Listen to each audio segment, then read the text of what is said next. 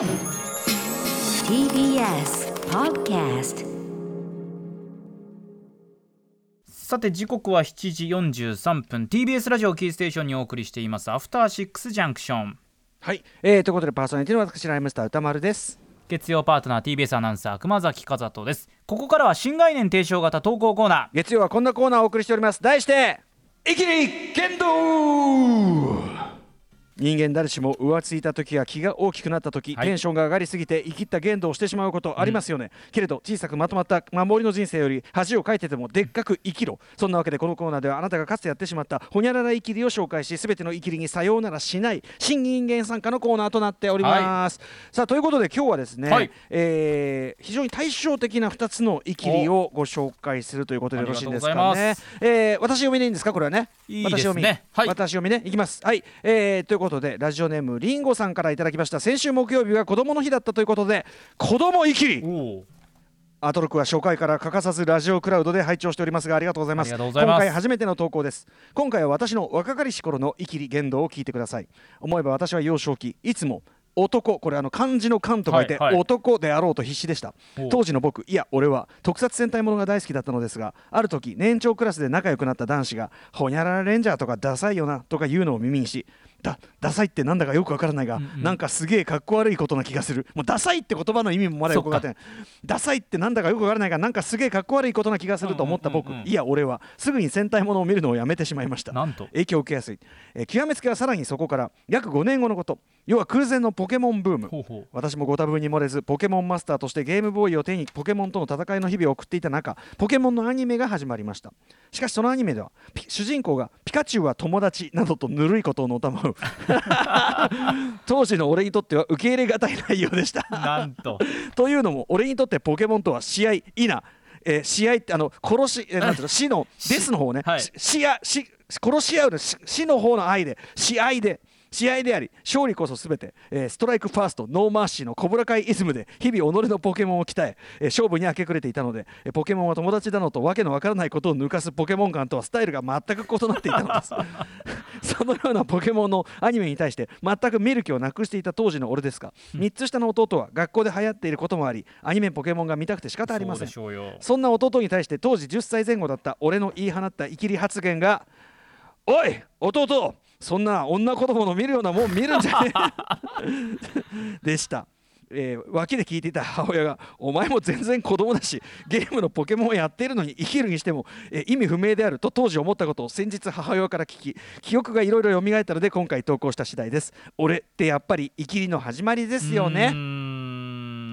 ねえまあそのなんちゅうの？こうマッチョな振る舞いっつうかさそうですね。そういうのによよよりその年少時とかがね、はいはいはい。そのストッパーがかからず行ってしまうっていうのはまあ分かりますよ。ほまあらそうですね。可愛いね何々君可愛いねって言って可愛くないもんかっこいいだもんみたいなさ、まあ、そういう時期はねちょうどね、うん。あるでしょうね。小学生とかだったでしょうから。うん。俺はそういうことを言ってくる楽器は全員そのあの君をどうジャッジするかこっちの問題だからあの君がかわそれ可愛く見えるかかっこいいってジャッジするかは君が決めることじゃないからつってうん。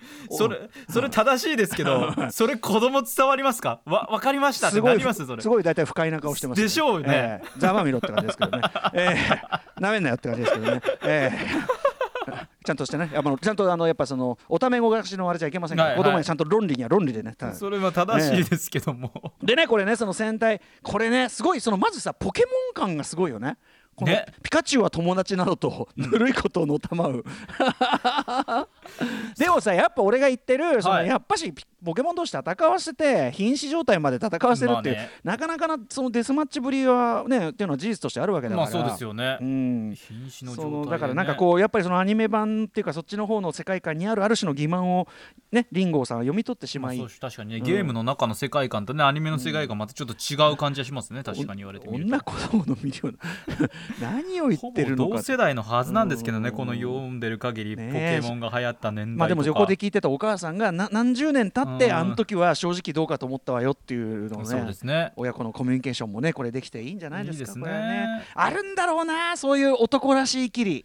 まあこれあんだろうな。ね可愛いとか言われるのが確かにちょっとって思う時期熊は崎君もそういうのあります？やっぱし。私はどちらかというとまあかっこいいとかまあほぼ言われたこともなく可愛い可愛いと言われて、まあ、学生時代過ごしてきたのでうん。なんかそこに対するなんでしょうね、可愛いっていうのは言われたくないんだっていうんうんううん。思いはありました、本当はあったんだ。本当はあったありましたけど別に、今は別にないですよ。そんな別にね。なんでも嬉しいですしあり何がたいです何でも嬉ししいですよ。それはね、ただ、まあこんなに露骨にねうん。うんかそうね。言うことはないですよ。いきり倒しがね、はい。そこに迫ってしまうっていうのはね、うんさあということでこれ子供いきりだったわけですけども、はい。もう一個。はい非常に対照的なこちらをお聞きくださいラジオネーム北川亜希さんからいただいた、えー題してお年寄りいきり。ほう一昨年私にとって父親代わりのような大切な祖父が他界しました。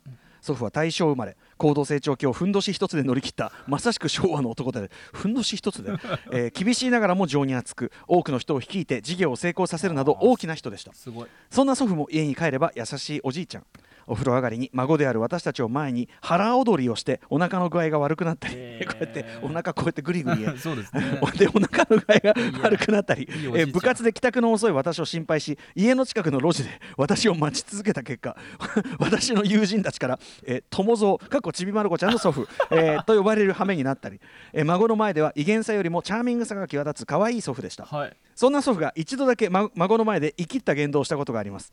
それは忘れもしません。祖父祖母と妹の4人でテレビのご長寿クイズを見ていた時のことです。えダウンタウンのお二人の写真が出されお二人の個人名を問うというクイズでした。ご長寿クイズならではの珍回答続出で、えー私と妹は大笑いしていたのですが、祖父は自分とほぼ同世代である解答者にとって難しいクイズ。また孫と一緒に見ているというシチュエーションに生きってしまったのでしょう、こっちがダウンでこっちがタウンやとテレビを指さしてドヤ顔で答えたのです。私と妹は爆笑。まさしくご長寿クイズライブ。その様子を見た祖父は何かを察したのでしょう。頭皮まで赤く染めたのでした。そんな可愛い祖父ももういないのかと思うと時々寂しくなりますが心に与えてくれたものの豊かさ、えーの心に与えてくれたものの豊かさを糧にこれからも楽しく大切に生きていこうと思っていいますいい話。なんかでも、うん。ねそのおおじいちゃんなりのキュートさってのもそうですね。バカにしてるわけじゃなくて、うんうんうん。キュートさも分かった上で、はい。本当愛してるっていう感じ。ただそうですね。おじいちゃんのその顔頭まで真っ赤にいってこれいいやね悟るだけマシよでもそうですよね。はっきり言って聞く耳持たない連中もいっぱいいますからね、まあもう人それぞれと言ってしまえばそれまでなんでしょうが。違うよって言ってんのに、はい。事実を突きつけても何か認めようとしないみたいな頑の固な感じね。全然ありますからねこのお年頃の皆さんはね。おじいちゃんはね。あー。でもまあ外ではこうねあの厳格なというところでねね。やっぱりねいいですよね、うんうんうんうん。しかもそうでも生なんていうのご長寿クイズライブっていいですね。もう目の前で 目の前で繰り広げられたってことがね。そうですよね。山本隆明アナウンサーもねやってますけれどもそうですよ。今やもう名誉あるうん。名誉あるお仕事ですよね。なんか本当にね。疲れ果ててますよ、うんあの仕事をし疲れた時疲れあやっぱさ 俺思うけどさ、その僕だから母とか当たってても思うんだけど、はいちょっと座れんだよね。なんかなんかか相当気を使ったり気を張ってる瞬間があるんでしょうね、とかその山本アナウンサー正規を座れるってこともあるけど。なんでしょうかね。俺だからそのどうぞね。そのこっちは多少ね多少干からびてもこっちは多少干からびても全然あの肉食べて回復しますんで、はい。どうぞ正規をね 吸っていただいてぜひぜひみたいな。でも本当にこう疲れるみたいなのあるもんな。でしょうねだからその多分分お元気になっていただいてね、うんうん。ちなみにこのあのお年寄りの、はい。なんていうんですかねこうてかおおじいちゃんの厳格だったおじいちゃんの意外な側面っていう話で言いますと「うんうん。えーひくみ」という単行本出てますんで、はいはい。これあの私が前の番組にやってたね「ひくみ」というコーナーの中で、ええ。はいあのすごいのが1個ありますんでこれちょっと言いませんけどいや私見たはずなんだけどものすごい厳格な非常に厳格なちおじいちゃんの日記が死後発見されるんですね。あー思い出しました。クソみたいな クソみたいな文字で書かれた祖父の日記というのが発見されて、はい、はい、これはね人僕はねこれは人間存在の深淵を除くような非常にまあね味わい深い話だと思いますので、ねこれはあのぜひこれは低みの単行本をね参照していただければと。